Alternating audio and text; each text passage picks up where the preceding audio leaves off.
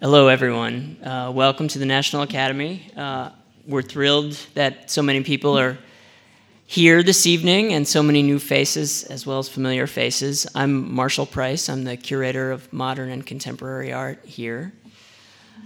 Uh, this is the final presentation of the review panel for the season. Um, and the review panel is uh, a monthly panel that we co sponsor with artcritical.com. Beginning next September, we will present seven new provocative and interesting panel, panels, moderated as always by David Cohen.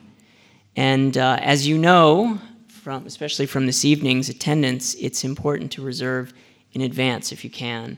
Uh, so please make sure that we have your contact information as we find ourselves increasingly having to turn people away from this, unfortunately, and you don't want to be left out.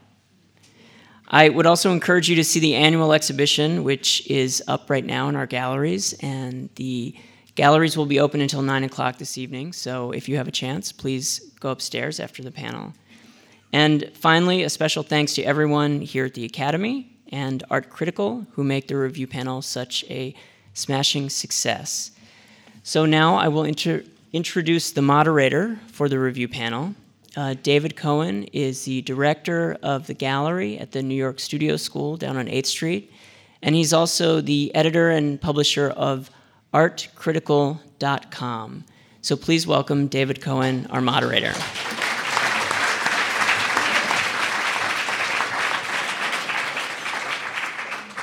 Thank you very much indeed, Morgan, for the very warm welcome. And thank you. Uh, I'll add my thanks to everyone at the National Academy given just sterling support to this program uh, over the years. And in this time of transition, uh, a new staff have adapted wonderfully and really helped innovate the way we do things here. I would actually personally want to single out Linda Feaster here at the Academy for her very special diligence and, and loving care. I'd also thank Graham White, who is our recording engineer, and use thanking him as an excuse to plug and mention the fact that past recordings of review panels, I think we're in our early 30s in, in, in terms of uh, longevity, uh, can be heard at artcritical.com.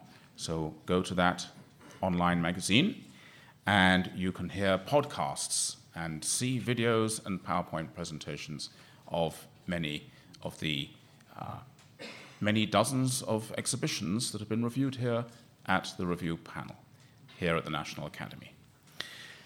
This is the moment where I usually tell you what our usual format is, but the format tonight is different, so that's something I can spare those of you who know it already from saying. Um, we are, of course, focused on a single, though sprawling and multifaceted, exhibition, the Whitney Biennial, curated by Francesco Bonami and Gary Carrion Murayari, um, which continues down the road at the Whitney Museum of American Art, the 75th Biennale, through May 30th. So, those who haven't been there yet, um, you have time, and hopefully, um, you'll be stimulated by this evening's discourse to go, even if you go with diminished expectations of exhilaration, or perhaps you'll go with heightened ones. I don't know where you're starting, and of course, more to the point, I don't know where this panel is going. Um, but I do know the panel is going to be extremely stimulating because um, three of my three guests are extremely stimulating individuals. And it's my pleasure at this moment to introduce them. Svetlana Alpers, who's emerita professor of history of art from the University of California at Berkeley and is currently a visiting scholar at New York University. She's known to all of us for now classic tomes on old masters ranging from Rembrandt, Rubens, and most recently uh, Velazquez in her latest book, Vexations, The Vexations of Art, Velazquez, and Others. Svetlana is also, however, a very keen witness commentator on the contemporary scene uh, and has, is increasingly involved in uh, contemporary art, not least of all as a practitioner in a three person collective who has made a body of work um, a, a, a group of works uh, inspired by or taking off from the work of Tiepolo. Um, Roberta Smith uh, is art critic for the New York Times, um, a bio that doesn't need any expansion, uh, as she has been there since 1986. And like the Whitney Biennial, love it or hate it, it is the institution that it is.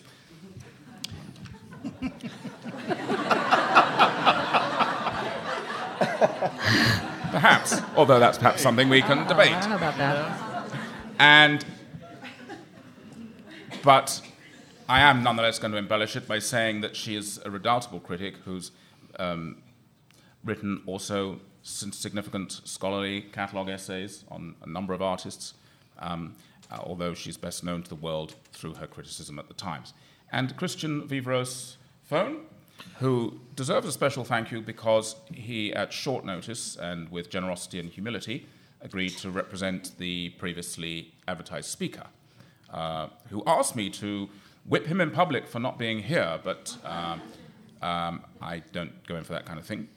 Um, someone else can whip me, but that's, that's you know, each to their own. We, we wish Robert Storr the best. He's been a, a regular visitor on this panel and will be, will be back again, but had an unavoidable scheduling issue. Uh, Christian Viveros-Faune um, is, is uh, the art critic, or a art critic for the Village Voice. He is uh, an art critic and a curator.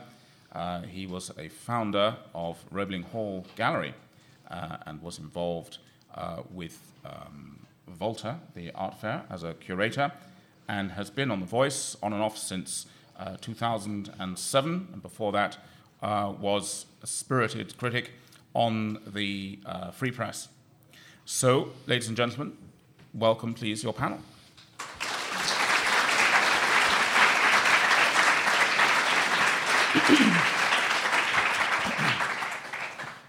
now, it's great to see a full house.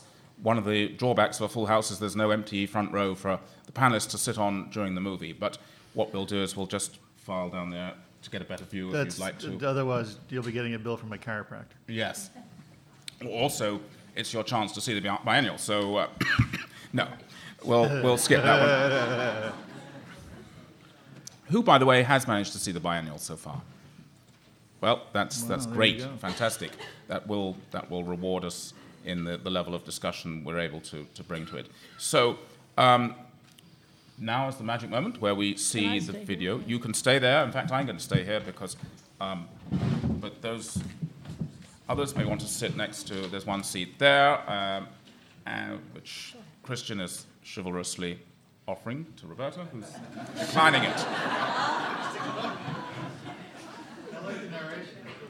It's, it's age and beauty before something else. Okay, so uh, what we're going to do is see the video, uh, which I proudly, well, let's see it. Dim the lights, please, and let's see the movie. So, Marianne Vitale there tells us that, uh, says to us, uh, welcome to the future of neutralism. Obviously, a review panel is not a place for neutralism. Um, first question to the panelists is, is a Whitney biennial a place for neutralism? Question being, of course, how spirited do we feel? How partial, how partisan is this biennial compared to others we've seen, compared to other zeitgeist, temperature taking uh, survey exhibitions we've seen? Does, does being at the Whitney, being co curated, being selected over a number of years, a couple of years, two or three years, mean that a show uh, has a sort of responsibility or likelihood to be more or less uh, neutral. Roberta, you've seen and indeed reviewed quite a few biennials and biennales in your time. How does uh, the 75th at the Whitney rate as far as partisanship and neutrality go? Could you put that another way? I feel like that's a loaded question.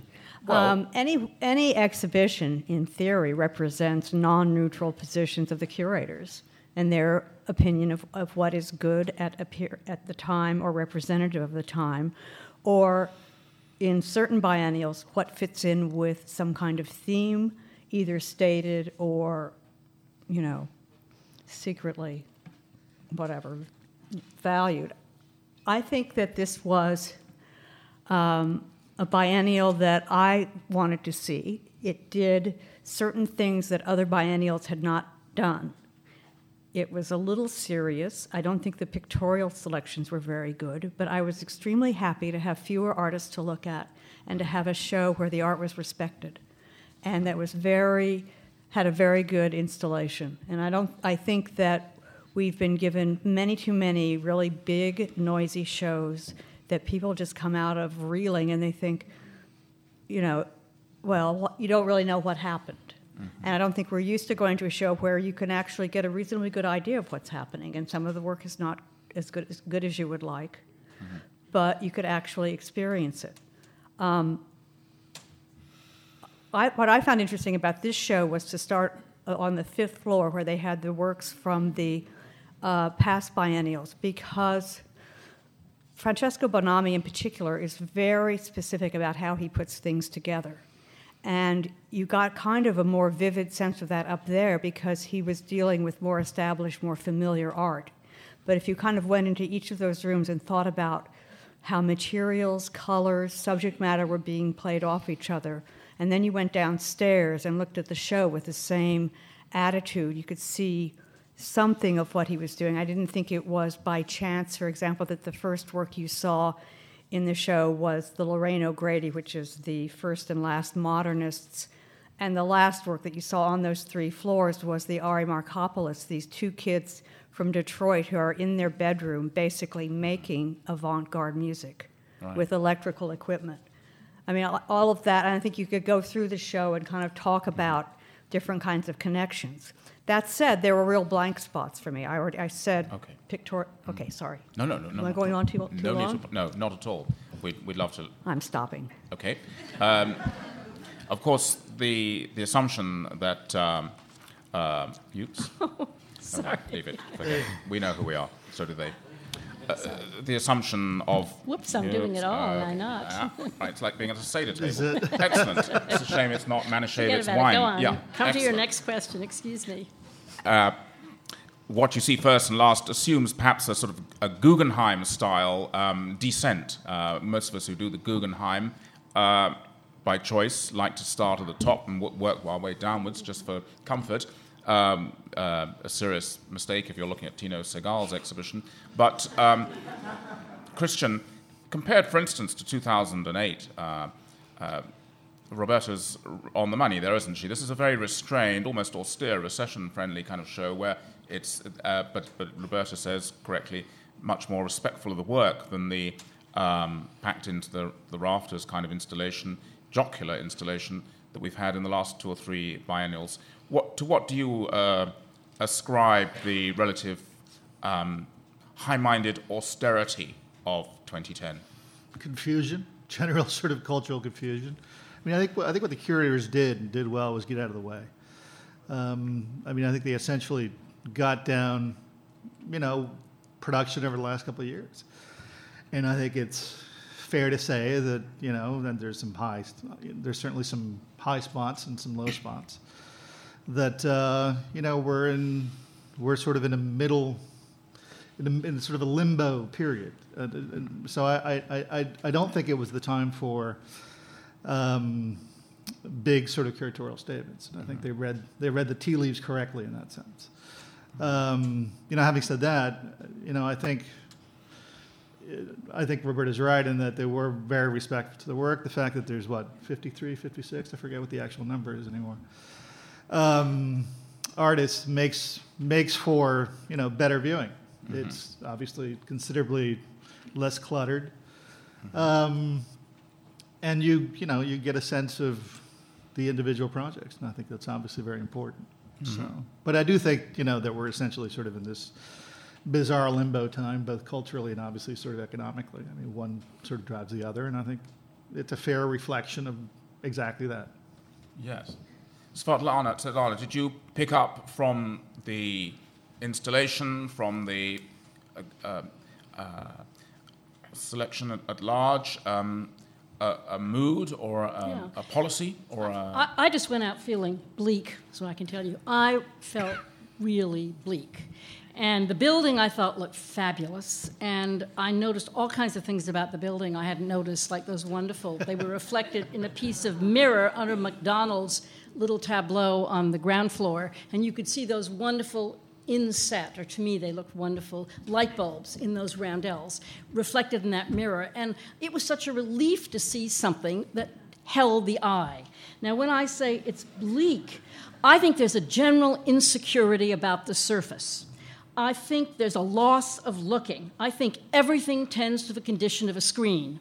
And paintings edge toward being mixed up with photographs and with photographic practice, there's no hand visible in the paintings, and photography looks to be completely at a loss, either taken up by painters or everybody's trying to be a journalist. And I think there's no use of paint in the painting, and there's no shaping of the world by the photographic practice. So I think we're in the new media age. That's my analysis of it. And that there is a kind of, everybody's used to electronic technology involving computation and networks, and reality is simulated. It's a process, it's a system, not things in the world. So instead of looking, you're supposed to interact. And I found very little there were two people, and they're actually on our list, so we'll get to them, I hope, who are real, two artists, who people artists, who really I wanted to look at. And otherwise, and I thought that Babette Mangolte, who had a lot of photographs, and it was called How to Look. And I thought, this is really funny. I mean, there's so little to look at here. So that's just, that was my overall bleakness as I came out. But I absolutely agree with the, pre- the, the size of it, the seriousness of it, and the and the people walking around were were talking, trying to work out what was going. It was an extremely pleasant experience to be there. Except Mm-hmm. I found almost nothing to look at. So that's that's uh, a catch twenty two. Then, if you have a, a- a- a serious and somewhat restrained uh, take on the contemporary scene, um, you, you'll get applauded for that, but you'll, as it were, it's it's a sniper. I wasn't it's- asking for applause, it's, people. it's a, so wait. No, no, it's a, it's a sniper approach rather than uh, uh, a machine gun approach. Usually a, uh, a biennial, or uh especially if it's the Venice biennial in dozens of uh, uh, pavilions, it's the, it's the machine gun approach where you're bound to hit somebody if you just uh, fire indiscriminately into the crowd. Uh, Whereas uh, with This the was a considered approach. a considered approach is like a sniper approach, but the, the people you're going to get are not necessarily the people that we want them to have got. Um, Roberta, would you take issue at all with Svetlana's description of this being a, an all surface, no texture kind of biennial that um, is rather drastic on visual pleasure? Well, I do think, like I said, the lack of uh, pictorial expression got to me. I think that the painting was the weakest medium, and that took a lot of life out of it. But I didn't feel particularly bleak about it. Um, I also, I don't know. I don't know. I just, the idea of generalizing like one word for a show of that size, I find kind of offensive. I didn't say it was bleak. I said I felt bleak. oh, okay. That's a different thing. Okay.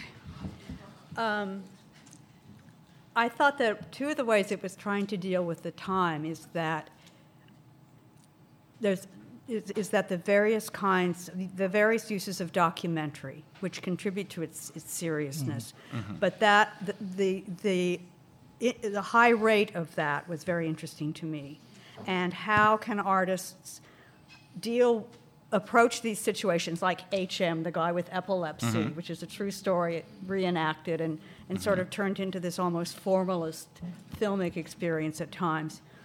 How can you take these very real things and make something that has a kind of density of art to them? Mm-hmm. Versus, what's the difference between that and, say, Nina Berman's uh, photographs of the wounded Marine, which are pure documentary, pure reality, and pure, you know, you can't establish any distance from them in a way because they're so wrenching. Like, are there, are those opposed pr- approaches? Are there, is one better than the other?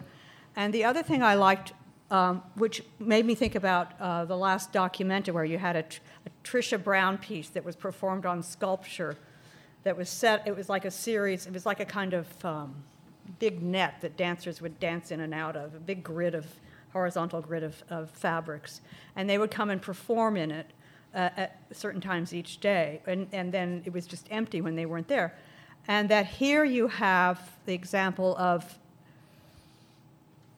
I don't know, three or four people actually, performance is in that biennial. It's not, it's not just added on. It's really in the galleries, and you were seeing people ha- with ideas about dance, and so I, I like that kind of that that performance isn't just it, it, it's actually can be shown in an exhibition. It, it can actually, yeah, in, for instance, the work of Kate Gilmore, that, w- who we might talk about, and, and uh, uh, Kelly Jesse Nipper. Aaron Green, that you've actually got. Yeah, and that, that the dancers now also make video part of their you know they're And using video. Alex Hubbard is, you know, What? Alex Hubbard as well. Yeah, and um, Could I ask a question about documentary? Um, Roberta, do you think that everything in the world, you can make, somebody could make art of everything in the world, or are there things that are less likely to be able to be made? In other words, that judgment has to be used. After all, Géricault did the raft to the Medusa.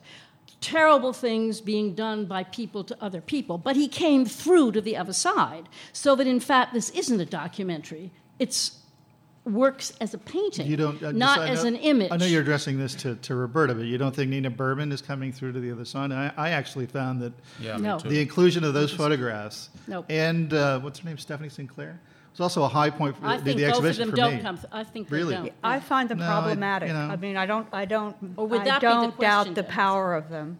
Yeah. But I wonder what they're, I think that they just kind of, what else in the exhibition in a certain way stands up to that?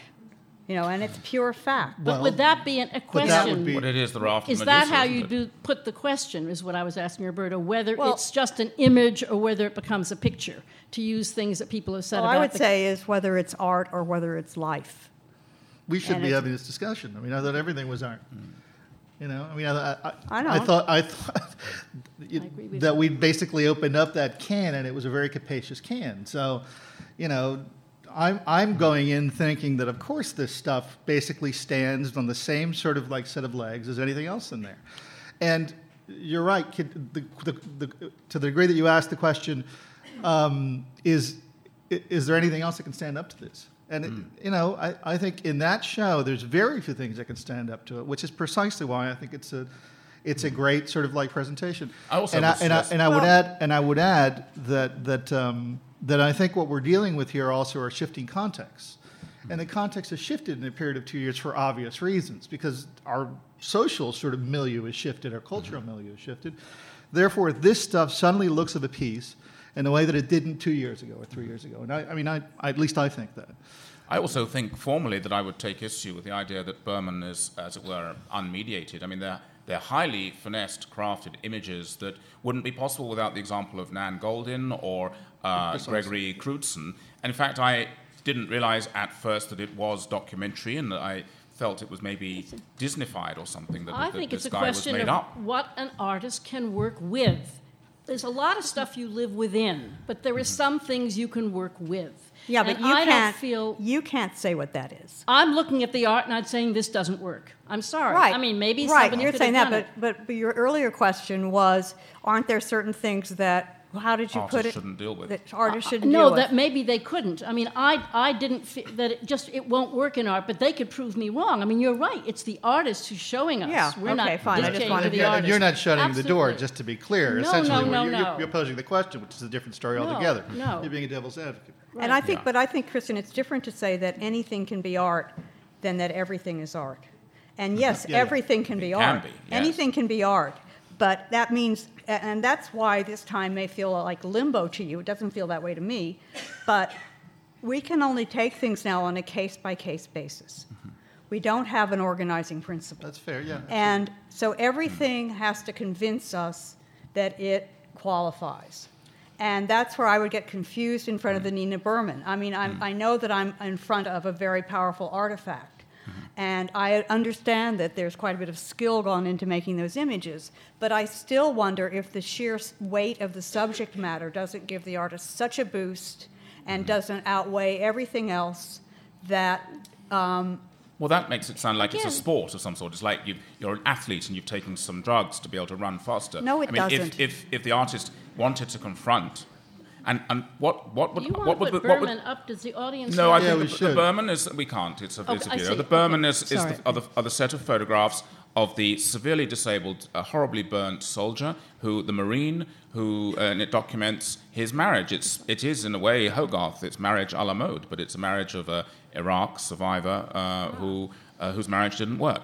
The- now these um, things were in the Sunday magazine. If you guys didn't see them at the Whitney, you probably saw them there, which is where I first saw them. Yeah, totally. But I, I would say I would say there's a big problem with art if art can't deal with such an extraordinary Of course and it telling can, but tragedy. this person didn't. Well, that's sure, that's, that's Géricault did. Look at those drawings. Look, let's at the think of people let's he think about Kerry Tribe because um, as Roberta uh, aptly compared to to Berman. Um, Kerry Tribe is also dealing with uh, a real event. She is the film for which we had quite a long excerpt. Uh, it, it's revealed in the last scene of the film that, in fact, what we've been seeing is not the man himself, the patient HM, uh, who was operated upon for epilepsy and is not capable of memory for, for more than 15 minutes. Uh, but we've in fact seen an enactment, and these are all actors, I would say, rather extraordinarily good actors. Um, is, is this art as opposed to literalism uh, by virtue of having actors and having two screens and doing arty things to represent um, memory and its uh, uh, fracturing? Or, or is that um, a banal way of dis- differentiating between documentation and art? You know, funny thing, my, my, my wife Lisa sort of had a problem with that category fit with HM. And, and she was like, well, yeah, well, I said, well, what's the problem? Is it the length? Because it's, you know, it's a 20 minute film essentially. And some of us may not like to, may prefer not to sit through 20 minutes of video. Um, uh, and she said, no, no, no, that's not the problem. I've sat through uh, uh, longer things before. I- I think the problem was essentially that it felt like a documentary, and so it felt sort of out of place. Um, I, I'm not really quite sure what I think about it, except for I don't have that. I mean, in terms of you know making a judgment about the piece, but I don't have that category fit problem with that piece. Right. You know, and I thought it was really good. I mean, Well, I thought it was an extraordinarily interesting documentary. Um, Or and it was mockumentary. a b- mockument. No. Uh, uh, What was uh, interesting about it, David? well, I, I didn't. I mean, what's it's like? A, it's like a case out of Oliver Sacks, isn't it? Well, I don't find that interesting either. I, fi- I don't like Oliver Sacks because I find there's something obsessive about the way he feeds off people who were damaged. I'm sorry, I'm not a great fan of Oliver Sacks, and I think this film was like Oliver Sacks. Yeah. And it seems to me that insofar as if we want to study memory and perception, artists have dealt with these things through the centuries. If we want to study perception, we can look at a hand of the painter in a Vermeer. We don't have to go to a damaged man's brain. The most beautiful thing about that work, I thought, which was I didn't I thought it was the work in the anteroom before you get in to see it. There were two um, uh, there are two projectors with the um, with the bit of film hanging between them, just like a Tinguely. And I got mixed up, and I thought that was the work.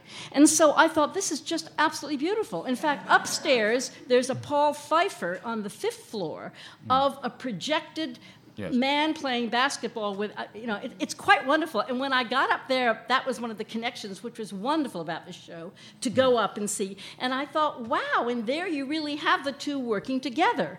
But here, of course, you were supposed to notice the way the, the, um, the film went through, but it wasn't, I don't think, supposed to be part of our experience. that's- Of course the it work. was. Yeah. it was the whole, there. that whole thing was the it was piece. there. So Oh, it was. Yeah, the oh, whole so I'm thing. right Yeah, I mean, if, if they hadn't wanted you to see Okay. that, it would, you wouldn't have Okay, been well seeing then it. I think seen that was video, the best yes. part. Then I'd say I think that was the best part of it. But, but I just think you have to realize. I feel like you're. You know, maybe right now painters aren't the people that are actually going to address those problems best, and that you're going to have people dealing with with different, doing the same thing in different medium, Fair and you're enough. going to have to think about touch and surface and texture in different mediums, and not Fair just enough. paint on canvas. So I think that those artists are dealing with, with current mediums and they're interested in taking it apart in a certain way. Mm-hmm. And that's why you are seeing the projectors. Exactly. But that's why you're seeing like just stupid Right. words it's or video whatever. with texture, it's, isn't okay. it? it's not. So the projectors were part of it. Well, I'm- yeah, but I just think that y- you can't just sit here and say, you've said it two or three times now, painters have been dealing with this for ages. Uh-huh. Because paintings, painters are still dealing with that, but a lot of people are dealing with that in different mediums, and it's totally possible for that to happen. Yeah, I'm, I'm really trying to encourage. I mean, I think artists, you know, I, I'm, I live with, I only lived with living artists only recently because I always dealt with dead art. All the artists I dealt with dead. And I think artists are wonderful. I mean, you know, much more interesting to me than art historians, if I can put it that way. That's why I've chosen to live in this world that I'm living in. But hmm. I'm sort of trying to encourage. I mean, I, when I say this about painting, I'm not trying to dismiss the other things. I'm, I'm, mm-hmm. uh, the, the medium, if it still exists, that I care most about is painting, Roberta. Mm-hmm. And I think it's a great resource for our culture, and I believe it still will be. I totally we all agree with we you. all so agree, I'm just but let's, hoping. let's so I'm really trying to encourage painters. I'm not trying to say, oh, oh, and I must say, I don't really like video that much. So Well- that's Oh, true. there you. I don't. enough. But we have I we, don't. we and, do and I have think there are good we reasons do for have that. before us, Svetlana, uh, a very video dense exhibition. Well, that's a problem And for furthermore, me. well, for you, okay, but it's whether it's a problem or not, one would want to deal with the visual, you know, the visual fact. that With the was stuff that's there. And well, pa- let's and the turn painting- to Hubbard. and I mean, I think the Hubbard is absolutely superb. Okay, and Hubbard's they're cool. that, Good. You know, and, Good. and much better Uh, than Tribe. Okay, Or maybe we uh, don't want to talk about values. I love the Hubbard. No, no, I don't have a problem Well, talking about values. I didn't just stay think in the room with the Hubbard, so I don't know. Well, there you are. So I mean, me? I left the Hubbard. It's the only I watched it twice. Oh my God! Okay. Well, I watched it twice because I was videotaping it, but I thought it was. I thought it was very passe. I've seen that so so many times. I mean, it's it's and also there's no texture to it. There's no there's uh, there isn't this There kind of is texture, texture. to it. He's that there is actually in- painting. He's making something and then Well, unmaking So it. it's so though. funny because we're all so uncharitable, but totally in totally different ways. Um, Why didn't you like? Why, I mean, you're not going to say you didn't like it, but why did you walk away? I mean, I've liked his work before, but I Yeah. just, I don't know, it just didn't, didn't. Uh, Because it's a show of 53 artists or 56, however many it is, and you got to go to the other floor. well, I just why. thought, I thought, you know, I'm looking at something that's real and it's painted and it's on video, and I I just it. wasn't interested in that. check check the box. Whereas, No. sorry, uh, the Hubbard is the man who has a car. He paints the hubs appropriately uh, white, and then he brings uh, various things like uh, cans and, and uh, drums and boards, and then we also get some some sense of uh, artifice, reality as the thing moves along, and um, we we question what it is and where it is, but. Um, uh, He treats it like a painting, essentially. He treats is it like Ford, a whatever it painting. is. And he also you know. does paint, doesn't he? In fact, Oh, yeah. Yes, he right. does, apparently.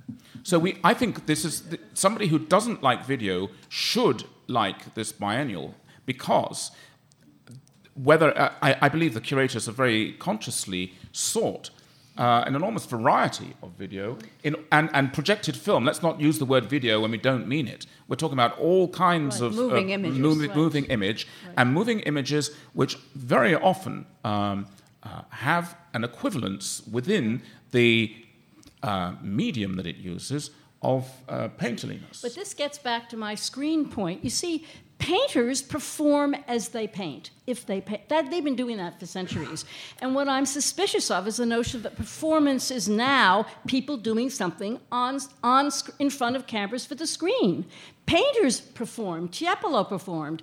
Uh, painters performed in the 20th century, and that seems not to be going on in this biennial. That is what I'm well, concerned it- about, It's and certainly, I'm not. certainly and going I'm- on, isn't it, with Kate Gilmore? Let's talk Yeah. about Kate Gilmore, um, uh, Christian.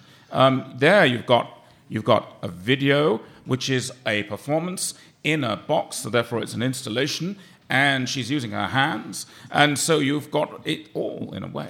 Uh, you know, they're like uh, the thinking man's, uh, you know, David Letterman's stupid human tricks. I, I think they're really sort of like terrific. You know, you, you, you sort of, you really think through them, and, you know, obviously the fact that she's, she's in this very ladylike garb, and, you know, sometimes she has gloves on, and she's just beating the shit out of that plywood. And, uh, you know, I, I think they're terrific. I mean, in a certain sense, they're one liners, but it's a very good single line. you Yes. know? It's like, uh, I could certainly see another, you know, five years of them without really sort of tiring. I think they're quite smart. Right. Roberta, were you able to sit through Kate Gilmore or some of it? That's what I was. Mm-hmm. I've seen a lot of her work, and I think that one thing that I, uh, you know, that we want to, that I want to say, is that this biennial was more than half women, and nobody, you know, that's fantastic, and that might have something to do with the lack of painting, because I think that we've gone through about 30 years where women are more have been working in- in mediums other than painting, and I think that I mean I think there are lots of good women painters right now, but you know, I I keep coming back to my disappointment with painting, mm-hmm. and Me too. but I also you know I don't know. No, I mean the painting blew. Frankly, it was not. It was not very good, and I think there's probably better painting out there that they didn't select. But they went after. I mean, I really do think that they went after these sort of micro cohorts, you know, mm-hmm. of scenes that are sort of happening. And I think they mm-hmm. did a good But- job of basically sort of like. Well- chucking the stuff and letting it stick. They did okay. It was uh, and, the, and, and, the, and, the, and the, probably the, the, the painting that's been going on for the last couple of years is probably not particularly strong. I mean, think about what happened up to here. The market just Okay. took a nosedive, and and the first people who really got sort of like bumped off were were a cohort of painters who've been doing quite well, who were very young. Um, and Who are they? what cohort? well, you know, I'm thinking the Ballancourt and uh, and Dana Schutz, and who who is going to continue to do well. Uh, you know, cause, probably because those prices are unbeatable. You get to that level. She's doing well upstairs. She won a prize here at the Invitational. Well, there you go. Um, but but there's you know I don't know. There's No, I don't. I don't agree with that. you don't agree with that? No. There's no, Okay. there's no strong painters out there that these curators. Uh, sure. I mean, Ellen missed. Altfest. She could. She could be in a biennial right now. Yes, she, Yeah. Ellen Altfest will be rather interesting in this one. Yeah. Yes. I mean, I guess what I'm saying is that, uh, at least from a curatorial perspective, maybe people who did well, I guess under the old regime, if that's what you want to call it, or that's what obviously what I'm calling it, did did sort. The curators probably thought they did not belong in this biennial. Maybe that's what I'm trying to say. what did you you, see what say. Christian? The curi- That the, that the curators made a decision not to include those artists in this particular biennial. Yeah. You know, that means that the curators had a sensibility and had an agenda. Yeah, uh, they which had a was to- swirl sensibility. One of the things I struck, everything was swirly. I'm packed Mm-hmm. white. I mean, there were, in other words, there Pay was a, white. Pae white. Hey, a pay, yeah, right. There were, what is the That's smoke. name? P.A.E., P.A.E.. pay. She's a Pink? Californian Sorry. artist. Okay. no, Um, but there was a kind of, and I would say that even for the one of the two artists I really liked the best, which is Roland Flexner. I thought that series was just superb, and it was something to look at. It was a Mm-hmm. rare thing to look at. That isn't painting; it's it's sort of closer to drawing than painting. Let's say It's he's Sumi really a draftsman, and I would say these days. I found that the last time I was on a panel here when I discovered Silvia Bächli. I think, I mean, that was just a discovery for me. Other people knew her, but I didn't.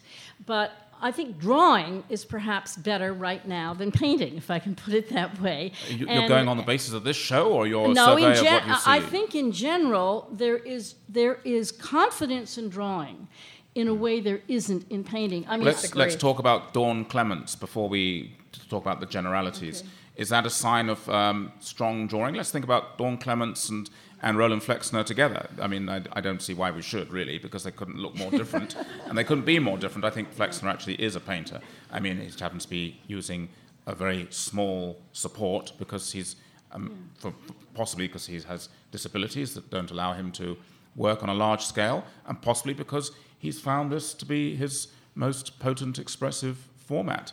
But um, Flexner's about speed. Clements is about. Um, a, a, Clements actually does stand in. eh, Would you agree? Clements, by the way, just to remind us, is a very big wall drawing of um, a, of a. Of a uh, it's got a movie title, um, Mrs. Hutchison's something or other. Let's just check the title because it is significant. It's called My Um, Reputation. it's called Mrs. Jessica Drummond's brackets my reputation 1945. The reason I said that about drawing, Robert, is I think many of those, what you, what you spoke of as painters when you had that full-page spread in the Times. Uh, Dasha Shishkin, she wasn't there, but a lot of them are really draft. They're drawers, not painters. I think Dasha Shishkin says she dra- is a drawer. She's called a painter, but I think a lot of these people are in a way drawing, not painting. And they might be called painters by their galleries, but they're really doing kind of slightly cartoony, slightly linear stuff, which is kind of like uh, drawing in color. You're making, t- you got, you've got too many boundaries between things for Mm-hmm. me, Svetlana. What's the value? Why do we care? If it's a great potent image Because that I moves think it's hand, not what- painting, I think it's drawing. First of I think all, there's a there's hell of been- a lot of drawing going There's on. been a hell of So a what? lot of drawing going on for about 10 or 15 years. And there's a, there's a, I don't know what you're talking about in my article, but I thought all the people that I reproduced at least were painters. And we're, re- we're, we're, we're, were we're reviewing the biennial, and animated. we've got enough to do with the biennial, but Okay. no disrespect to Okay. Roberta's Okay. uh, fabulous But- articles. But, yeah, I mean, I, I don't know. Dawn Clements. Dawn Dawn Clements. Clements uh, is, in, in, in my mind, um, a stand in for the whole kind of Brooklyn aesthetic, the whole Pierogi 2000, um, the sort of anal retentive, spindly, biro pen um, kind of uh, definitely draftsman, but working on a scale that's mural like. Um, for those of us who are obsessed by the distinction between painting and, and drawing, which three of the panel I think is not. But um,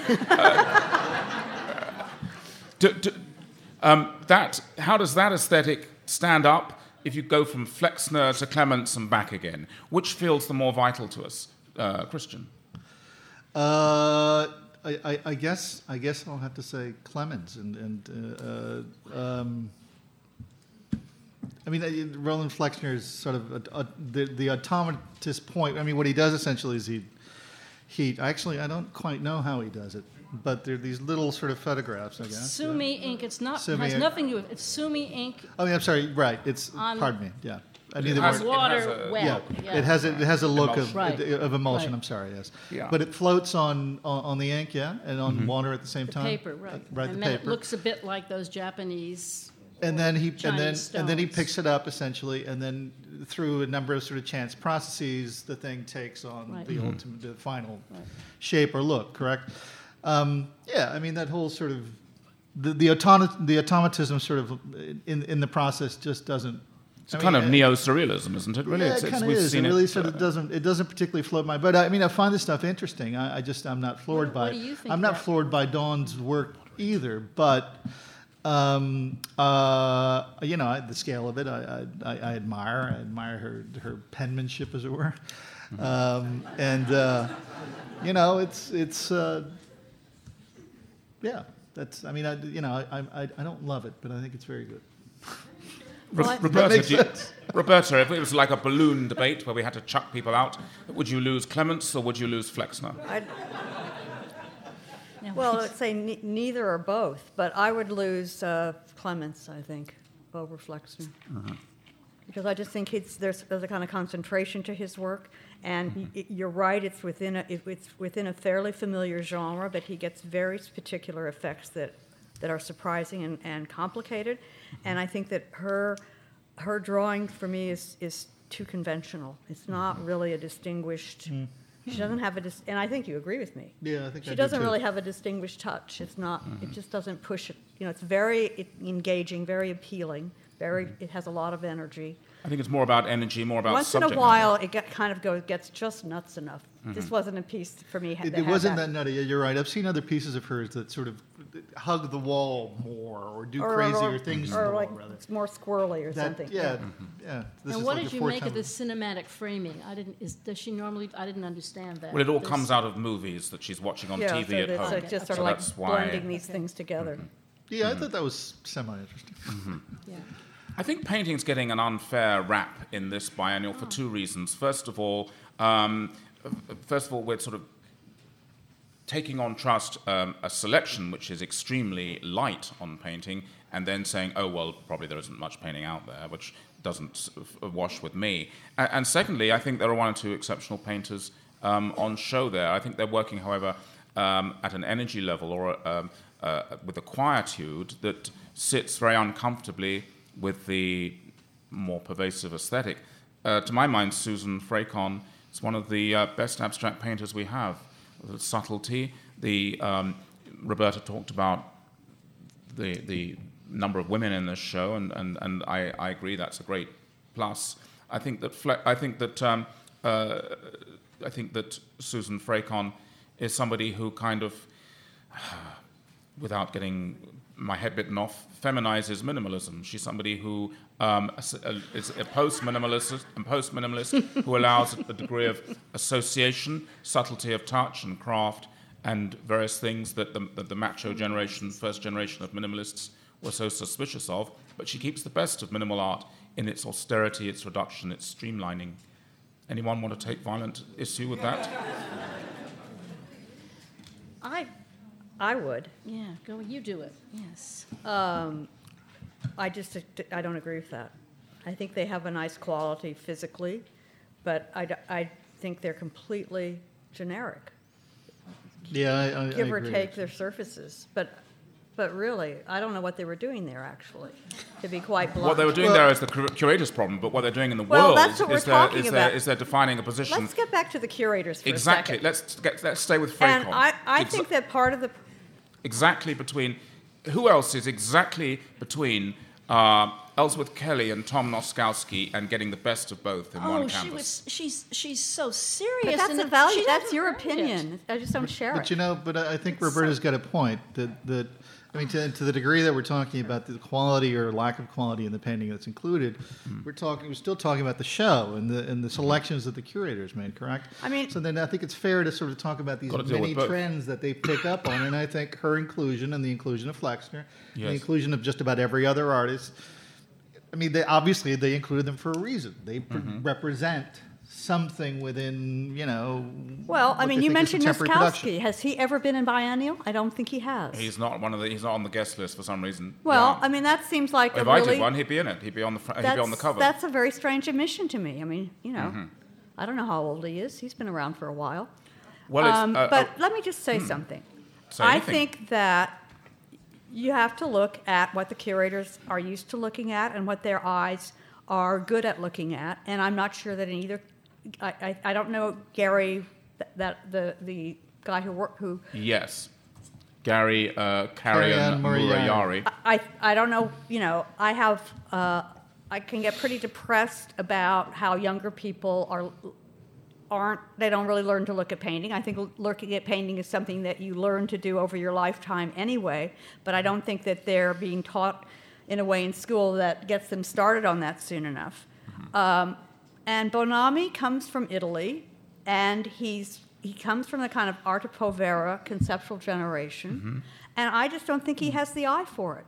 I think I've seen him do wonderful things with painting when he was given, you know, like the upstairs thing. That's what I mean about the mm-hmm. upstairs. He, it, Right. There's a set number. I've seen him when he was at, at the Art Institute. He did incredible things just working with the collection. I remember a Jo Baer next to a Philip Guston. It was just like, you know, just But- he's very he's very good when when he has is presented with material to work with. If he has to get his own material in terms of painting, it doesn't work so well. Materiality, Svetlana. Do you think Tauba Auer, Auerbach? Oh, I um, can't stand Tauba Auerbach. I mean, it seemed to me again, it was more of this overlap between photography. It's all mushed up in a screen. It mm-hmm. is, and and there's some talk about how you can't tell if it's three dimension or two dimension.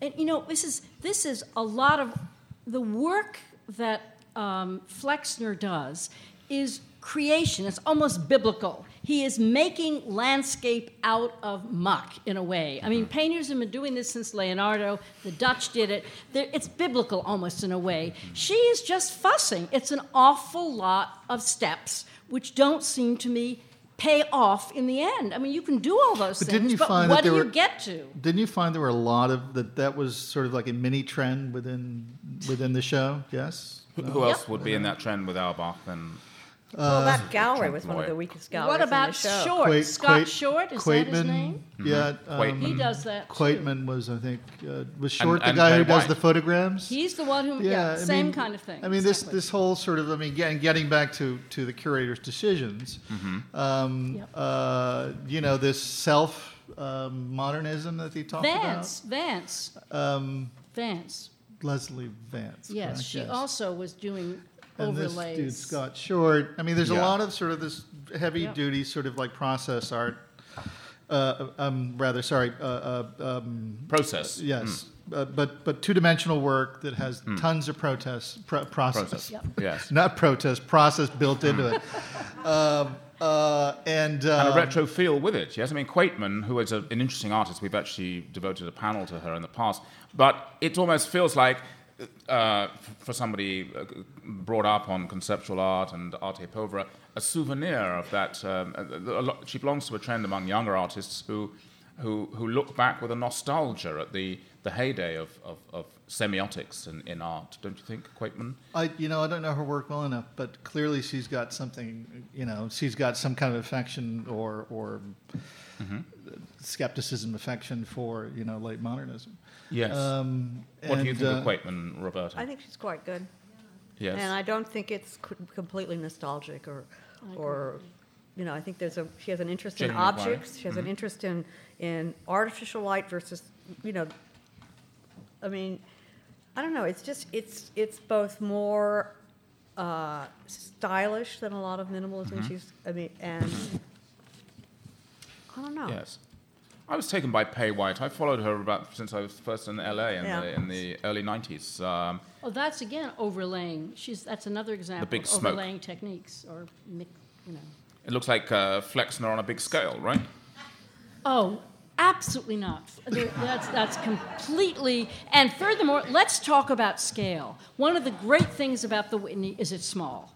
And the mm-hmm. only people who can do big things in this show, they didn't go to the Army, are when you get off the elevator. Mm-hmm. I am, I disagree, I'm afraid. Roberta here. The idea that they're going to build a huge museum so people can do really big things. No. Why don't we encourage people to concentrate and do things a little smaller? They're not going to build a really, really big building. You they're don't not going to they build are? it. No, they're going to build. They're going to go from thirty-two thousand square But feet from gonna- fifty to fifty-five thousand But they might feet. make That's bigger all. spaces within it. I mean, and you know, But- I think there's everything to be said for artists keeping things. I think big photographs have stopped people looking. The Gurskys and such have made everything a matter of a kind of screen, and Mm-hmm. people don't look closely anymore. That's what's the difference Mm-hmm. between Flexner and um, and um, White. and pay what? Hmm. Absolutely. You're overwhelmed by white, and Flexner people were actually walking up and looking. and Well, I- interested. I- I'll be I'll be very. Catholic very Yeah. about it. I, I well I like both. I'm sorry.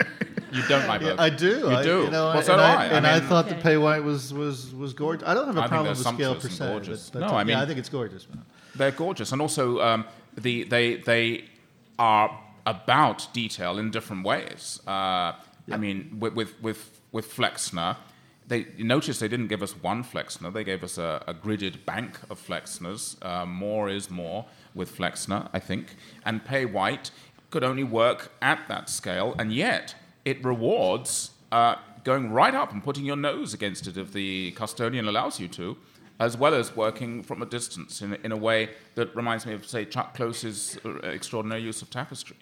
Uh, uh, I, I got a lot out of those. I mean, I thought they were big and fun, much more than the uh, Piotr Uklański, who I thought was uh, uh, rather turgid bore. But would anyone want to speak up for him? Uh, yeah, I thought it was a good fourth floor opener.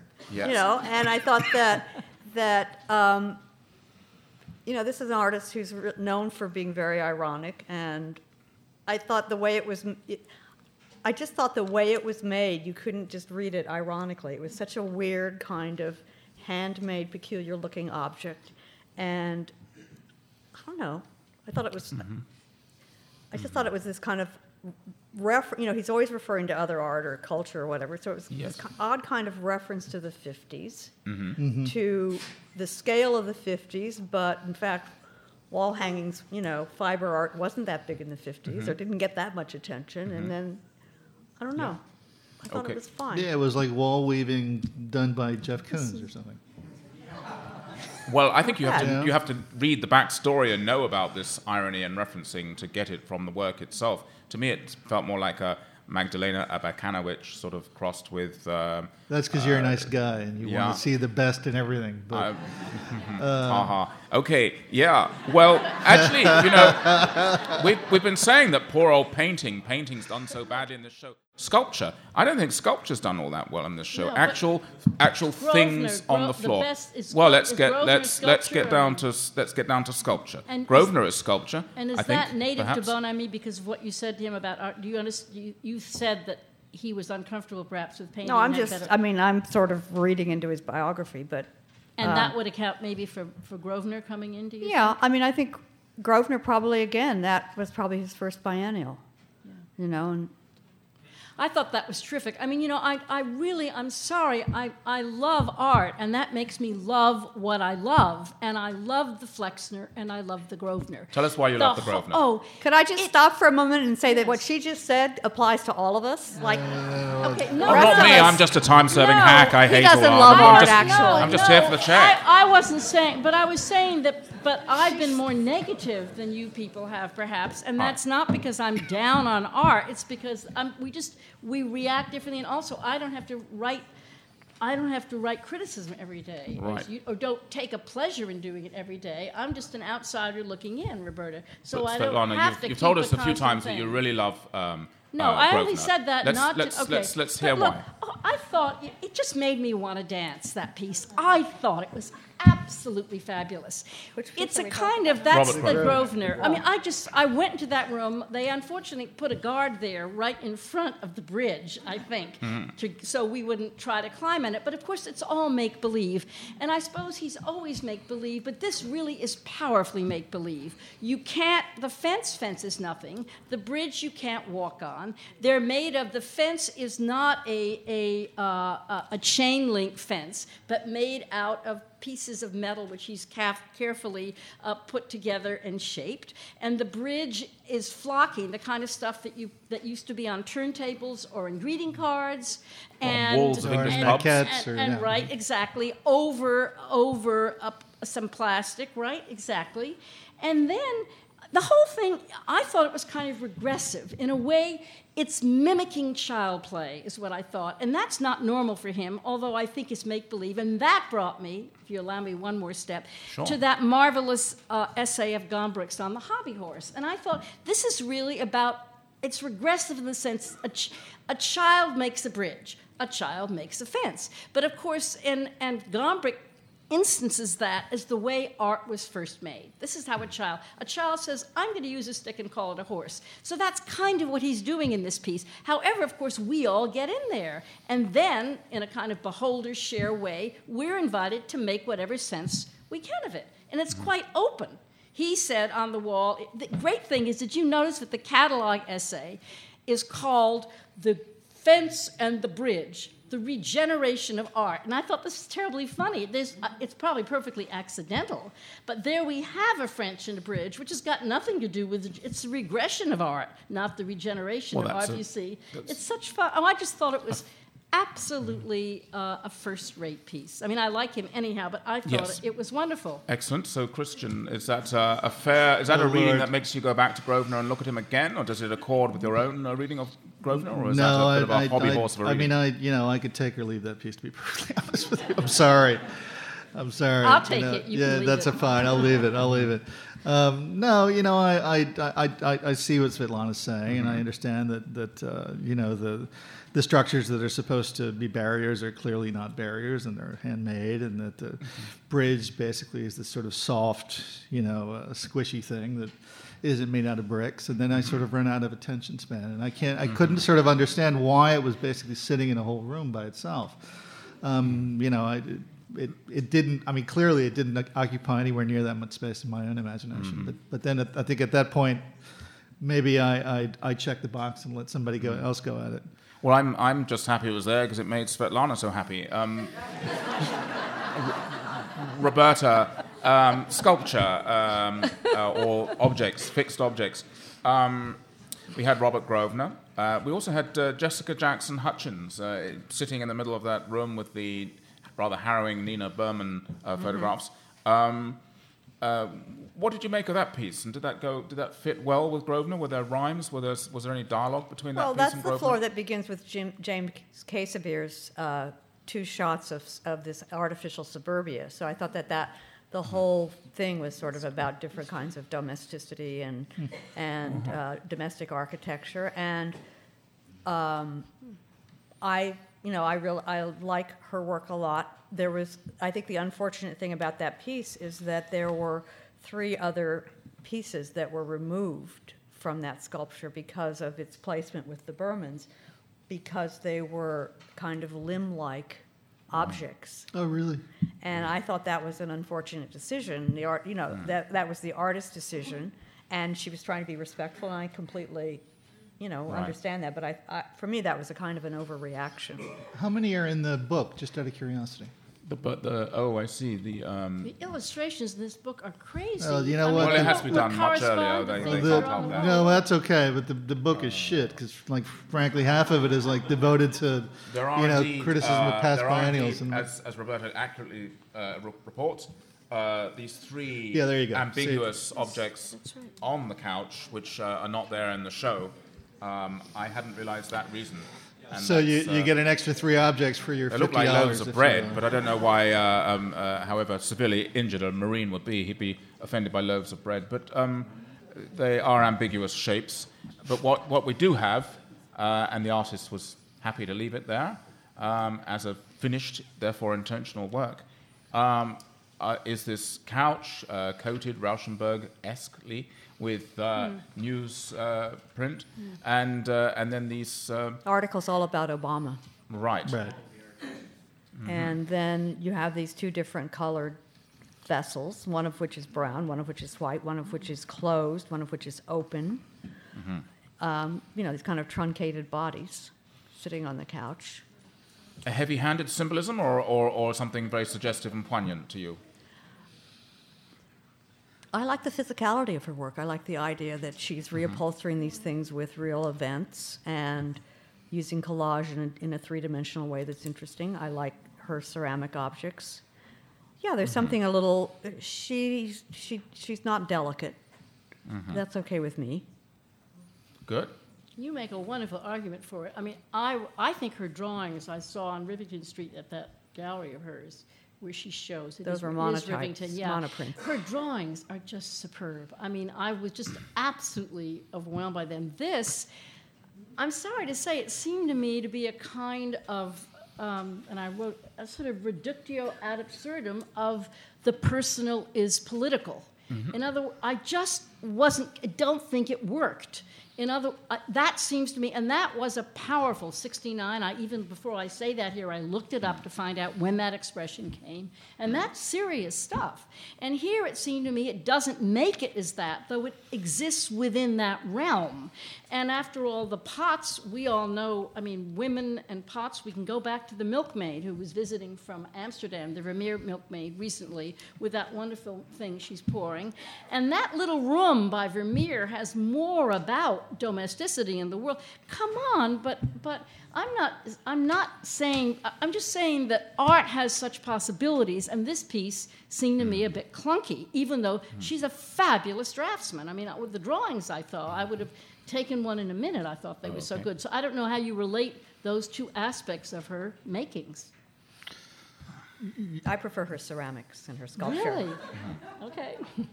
I mean, I, those, those monoprints were fine, but hmm. But, but you guys don't don't see, and, and I think this is the third time I brought it up, and I won't bring it up anymore if we don't if we don't connect to it in any in, in any significant way.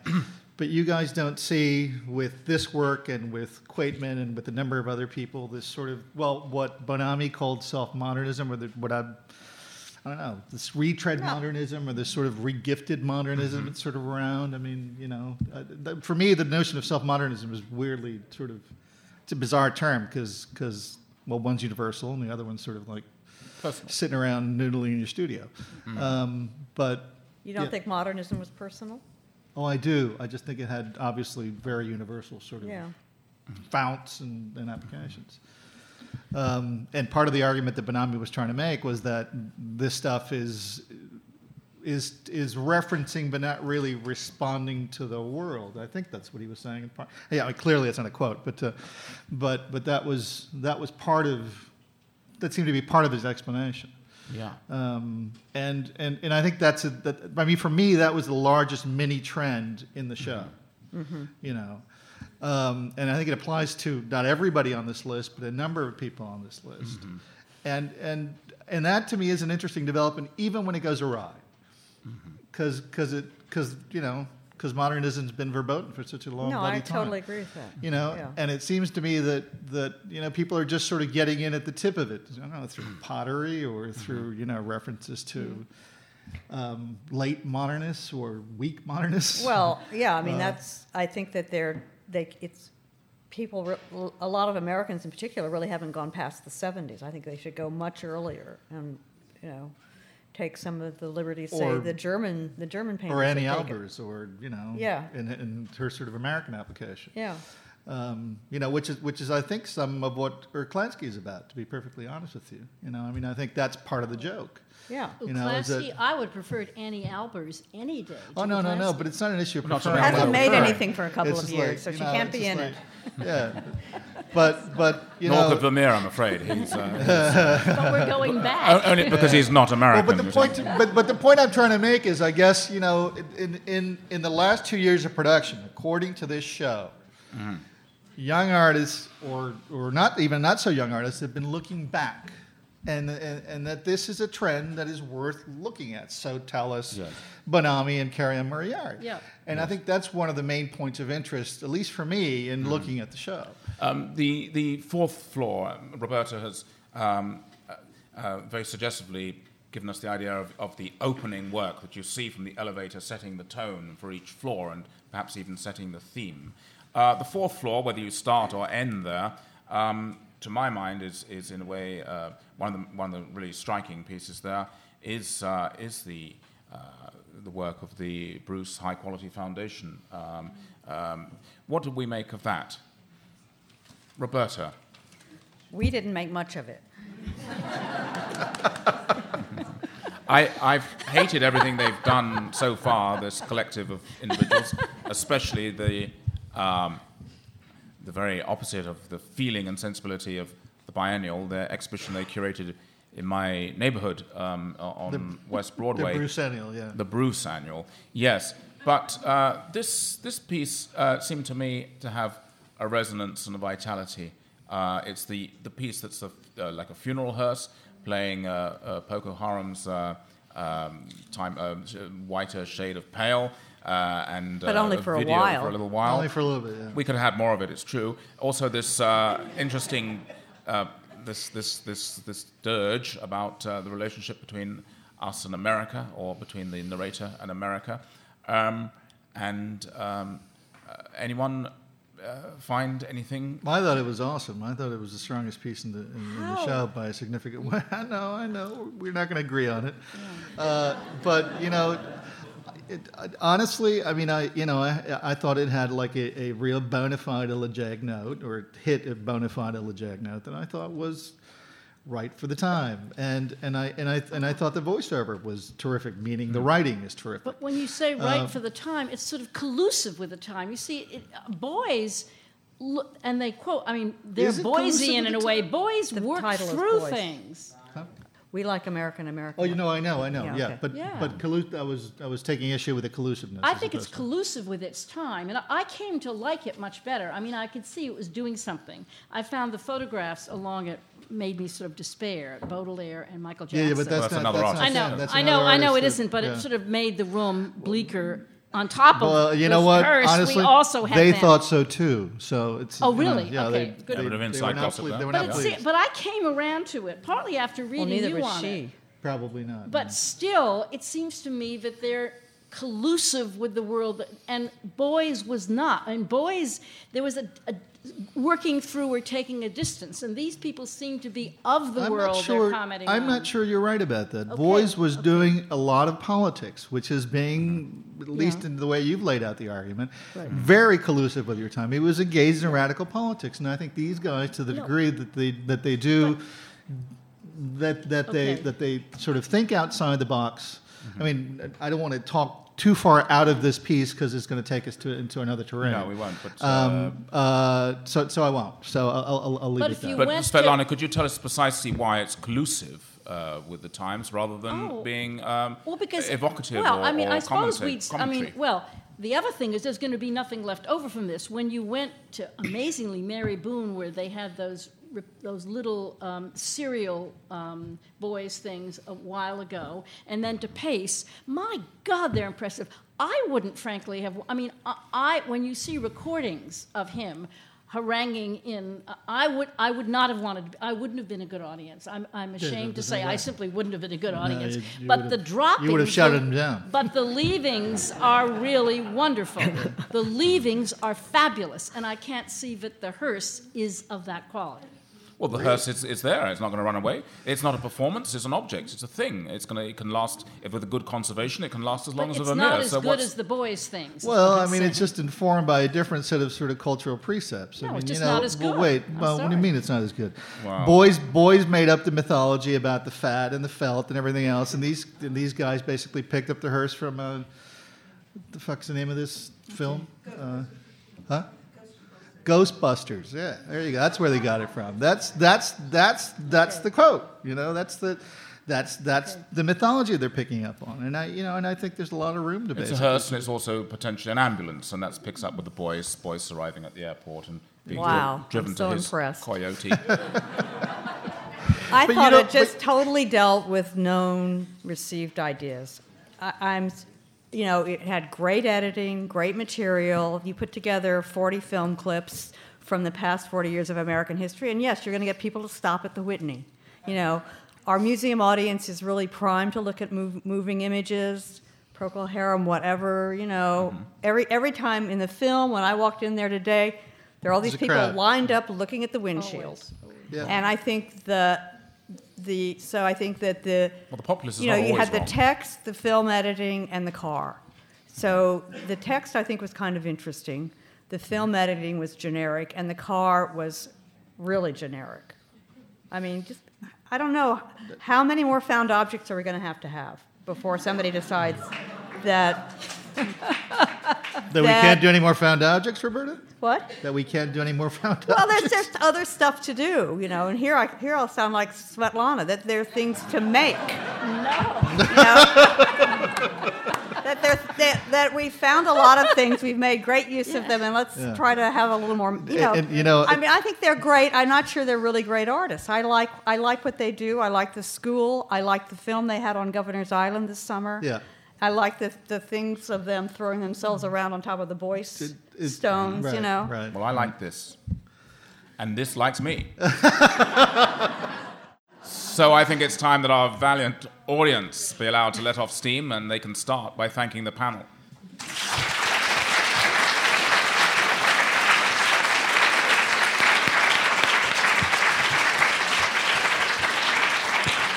We have a roving mic. We have a roving mic, so do do. Oh, good, some hands there. So wait for the mic, please, and uh, it doesn't have to be a question, but if it is a statement or an observation, please make it as No, uh, succinct is- as we have been. Hello? Hello. Yes. Uh, This is uh, a question. Um, how about an opinion on the Bruce Centennial uh, by comparison with, uh, with the biennial? From whom? Who, who, who do you Well, want it's, to talk it's, to? a, it's put to the panel and it's put to the room, What? Um, but uh, that assumes we all saw it, which we may not have done. The Bruce, saw it. The, You you, saw saw it? it. I saw you- it. what did you think? see it? I did not see it. You hated it. So Roberta. Roberta hated it. I mean, the, Bru- the Bruce Centennial was first come, first served. You brought your art in, you put it up, right? Yeah. That's basically. fine. It's a nice spirit. Yeah. It was really ugly to look at. Yeah. And a lot of the art was just, you know, completely derivative. I mean, I don't think there really is a Even the, comparison. even the famous stuff, yeah. yeah. Well, it looks like uh, Vito made sure that his dad and um, um, uh, Ron Gorchov got there and early, and one had a rather strange juxtaposition of um, those Actors artists and- with lots uh, of young kids, some of whom, if you saw their work hanging in a well lit room, uh, would be possible, decent, inspiring young artists. But um, I thought it was a, I thought it reminded me actually of past Whitney's, and I was glad this one looked looked so different. No, it didn't. Hello, hi, Svetlana. This question is for you. Um, I really, I really, I mean, I really enjoyed your comments and your. I see your precision in terms of defining things as not necessarily limiting, but maybe as a way to kind of understand things better.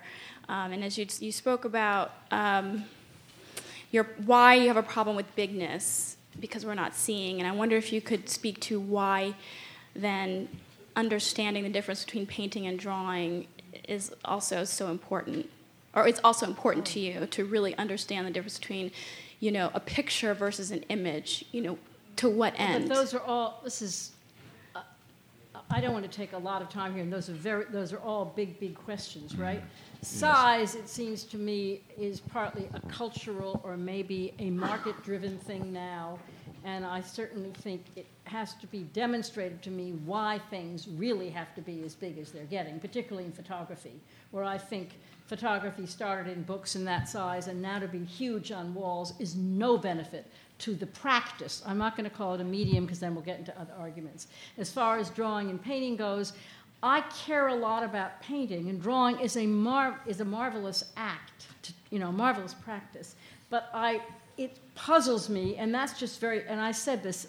I mean, I was challenged, and I was perfectly correctly challenged by Roberta when I just said that the past, you know, recently I found people who were sort of drawing. Um, Silvia Bächli, she also photographs, and the odd things that Flexner does, which are sort of drawings, but they're painterly drawings. And I just wish there was more painting that satisfied me as much as those two do. That's the other thing. The final question, I don't remember what the third thing Don't worry. you That- asked. That's, that's enough. no, no, no. I, I- no disrespect to the question or No, the there's more answers. We, we, there are more questions. That's, that's, that was, I wasn't fishing for a laugh. Anyway, yes. This is a question for all three of you. Christian, you mentioned. And it should be, and there's four of us. So go ahead, please. I don't have a sound bite from you, um, but you're welcome to chime in. Christian, you mentioned your short attention, attention span. Roberta, you mentioned the time that's possible to take to contemplate each artist's work. And Svetlana, you mentioned feeling bleak afterwards. Um, I also left feeling a bit deflated, and I wasn't sure if it was because I was disappointed with the selections or if I've been acculturated to actually. Um, because of this question of attention. Even the video, it seemed like, demanded a longer attention span. And I, even though I appreciated the time and the pace, I wonder if I felt deflated because of the pace. Excellent. It's a beautiful statement. I don't think it needs to be a question because we've done what we've done. So let's take another. Thank you. Uh, yes, Carol. Uh, yes, you do it. You do it. Who's, Back who's there. the person I'm going? Right there, look. Wherever there's a hand, give it to the mic. Hi. Um, nobody talked about the Charles Ray piece, which I, um, I was really hoping that you would address because Peter Schjeldahl, in his review of the biennial in the New Yorker, uh, said it was the, you know, the most significant piece in the whole biennial, and uh, and I was interested in it because when I was there, it was the thing that I like kind of looked at and said, "Oh, this is stupid," and and and walked away. And it did make me go back and, and look at the piece again. And one thing I wanted to ask about it was when you talked about the Flexner piece. Um, one thing I felt about the Flexner piece, it was almost impossible to see it because it was, you know, the, the reflections from the uh, the glass, and they were stacked, you know, in this grid system, and you couldn't really look at it, and yet you had this whole room to look at the Charles Ray piece. So you had this curatorial decision about, you know, giving certain things a huge amount of space and certain things like a very, you know, brief look at look through. And I, I kind of wanted to know if, what you thought about that. Thank you. Yes. Um, Let's all answer that. Yeah, okay. Uh, you know, it, it, this is my second sort of viewing of, of, of the show, and I, I think I had to actually sort of force myself to go from picture to picture in the in the Charles Ray room. Um, yeah, I don't know. I mean, I, I'm I'm far more used to sort of his m- more critical sort of sculptures.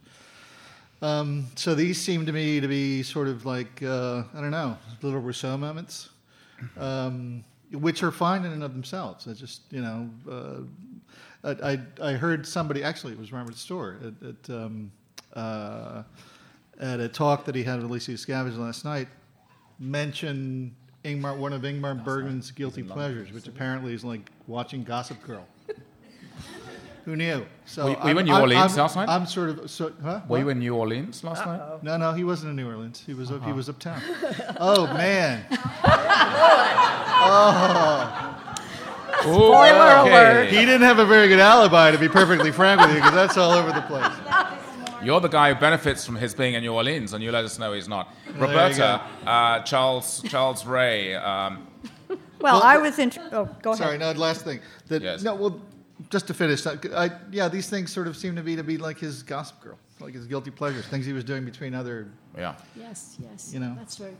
Um, I th- one of the things I liked about the exhibition, about the installation, was the way it would kind of like expand and contract, and that you would be forced into smaller spaces where there would be two or three artists or five artists. The room with the the Huma Bhabha and the condo and and the Verne Dawson, all those, for things really, there was a kind of friction between things, and then and then both for your own kind of physiological break and have a different kind of experience, the whole place would open out. That happened with the Grosvenor. And I just, I just so appreciated that amount of space at that point in the show. And the same thing happened with the Ray, because you've been going through these little rooms, sort of looking at all this stuff. And, um, you know, Ray is a very good artist, and he has a considerable achievement behind him. So I can see him, I can A, see him being given that amount of space, and I can B, see him giving giving him the benefit of the doubt, and that he never does anything uh, simply or without a lot of ideas in it. And if you really started looking at those things, they were made in incredible ways, and they had they and and it was it was interesting. It's like saying. It was like saying. Well, I don't know. It seemed like each 2006 and 2009. I each, looked at the each dates. wall seemed to have have certain things like on the on the one long wall there was a way that the middle of the flowers went from brown to black. I mean, you know, they're just mm. there are just so many little things going on in them. And I also like the fact that he would just go to 2D, go to watercolor after you know having that enormous tree made by Jap- Japanese artisans. You know, I mean, he's done such mind bog technically mind boggling things that he would just paint these and say, I want you to look at each petal, and they're going to be different, and there's a different scale. And it made me think of Alexander Girard, you know, made me think of textile design, and just, he's done a lot of different things. And that could, and if you really look at his whole career, that would fit in in a very interesting way. I, I would almost guarantee it without No, having I done wanna, it. I want to say one thing, and really to thank Roberta, because it, your articulation of the way everything was, how well things were set out Uh, there, agreed. explains why I enjoyed being there, and then I walked out and felt bleak. You understand? In other words, I'm not changing my view of the art, but it actually was. A, I found it pleasant to walk through, and Yeah. I absolutely. I mean, it, it, it made sense, and you went back, and it did make sense. We, And in answer to that question about attention spans or something, agree. I went through the show today. I ran into Christian. He wasn't in New Orleans. Um, and my feeling was that even 50 artists was too much, especially when you have that much video. That, that, and the other thing is that I want to thank David for this panel because I actually looked at the show much more carefully and spent much more time with it. I don't, when I'm writing on deadline, I, and the show is only like seven eighths up, uh, you often don't have that kind Oh yeah, of an and you get in early, exactly. You know. But but otherwise, what? You've got two hours to see the damn thing. And how do you do that when you've got videos that last an hour I know. or more? you know, it's And I just want to mention one more thing about museum protocol. They have got to put the times on the labels. You have got. You have got. Yes, I kept They have got to tell you how much time it's going to say the whole see the whole work. It's not like they don't have to tell me a painting is five by six. I see the whole thing at once. Right. You know, videos. videos have duration, and you really need to know. And also, there's some videos that uh, don't really have a duration because they're on a loop, and that the artist doesn't Yeah, mind if you see a few moments. It's like a moving Okay, so painting. th- so we can things are understand that if the uh, time- which if if that you missed kind the of- beginning, you've, you've yeah. So if they don't po- post the time, you, Yeah. that tells you like, okay, Right. you can be in here for three seconds, and you're out. I agree. Exactly. Good, know? good policy.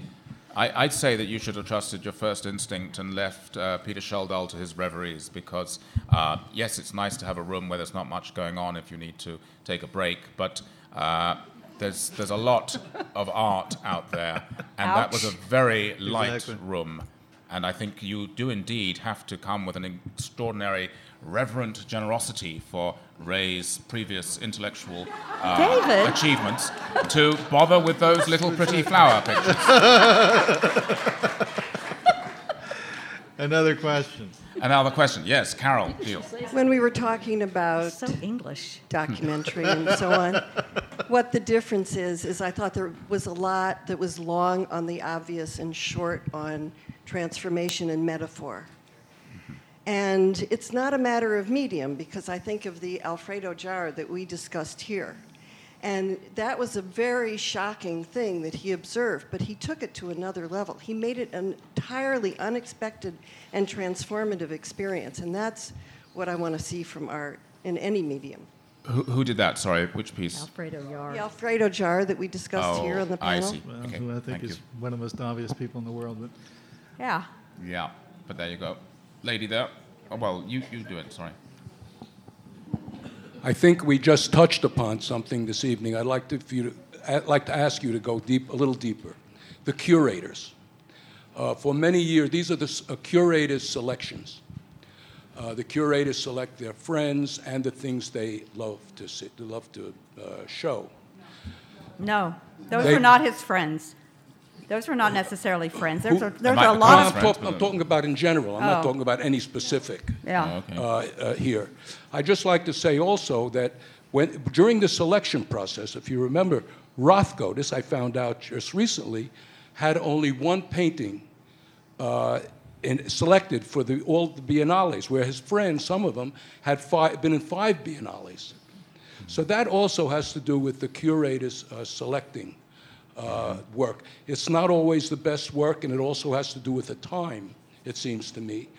And to me, this show also is a little derriere and not avant garde, because if you go through, if you go to the galleries every couple of weeks, like we do, and you go through from gallery to gallery, two, three years ago, you wouldn't have seen painting in the, in the shows. This time, we went to uh, uh, one day a few weekends ago, and it was full of painterly paintings. remember, this is a question. It's supposed to be a question. No, they you also asked us to said you deeper. can, you can Okay. express yourself and, and, And I'm pull glad out you some are, steam. and I, I appreciate So, it. Thanks. I, so it's, It's I was just saying that it's Yeah. not always avant-garde. It's not always avant-garde. It's always two or Yeah. three years Okay. down the line. Thank Great. you. Good. Thank you. Thank you very much. And, and you're right to correct, Christian. S- Uh, statements are fine. Brief ones. We're not in a question time. We're in a, we're in a letting off steam. Um, I'd like to just ask uh, for a quick commentary because there wasn't that much um, mention about sculpture, and in particular with regard to Huma Bhabha and Thomas Houseago, Houseago. yeah. yeah. Who wants to take that? Because I'm not a fan. Me neither. To be honest with you, I mean, we, uh, not to discourage anybody from asking a question, but if, if, if we didn't talk about it during our discussion, is because no one felt passionate about it. I mean, I, I, knew, I knew what people would want to talk about. So, um, um yeah. Can We're not, we- we're not fans. We're not. We're What do you not do? No, wait a minute. necessarily Maybe fans. you You can't speak for me. I- I No, no, no. No, I just, it wasn't, I mean, I like, I particularly with like those Ba- but- Huma Bhabha's work, and I like Jessica Jackson Hutchins. Houseago, I think his show up at uh, is pretty interesting. I mean, Yeah. there's, it just wasn't, it obviously wasn't their interest. But I think that wasn't their best, any of their best work, maybe. You could even say that about Grosvenor. But I think they chose the right artist. It's I think the Grosvenor that was at Paula Cooper last month who had just uh, knocked the, one of the, the biennial off the floor. Right, but I don't know if that was a recent piece. It wasn't. It was an old piece. Yeah. That's that's a shame. Um, good. Well, uh, the timing is good. Unless anyone is bursting, uh, we can uh, we questions. can say thank you very much to everybody.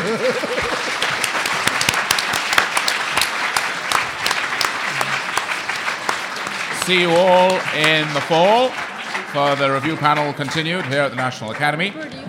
And see you all in two years.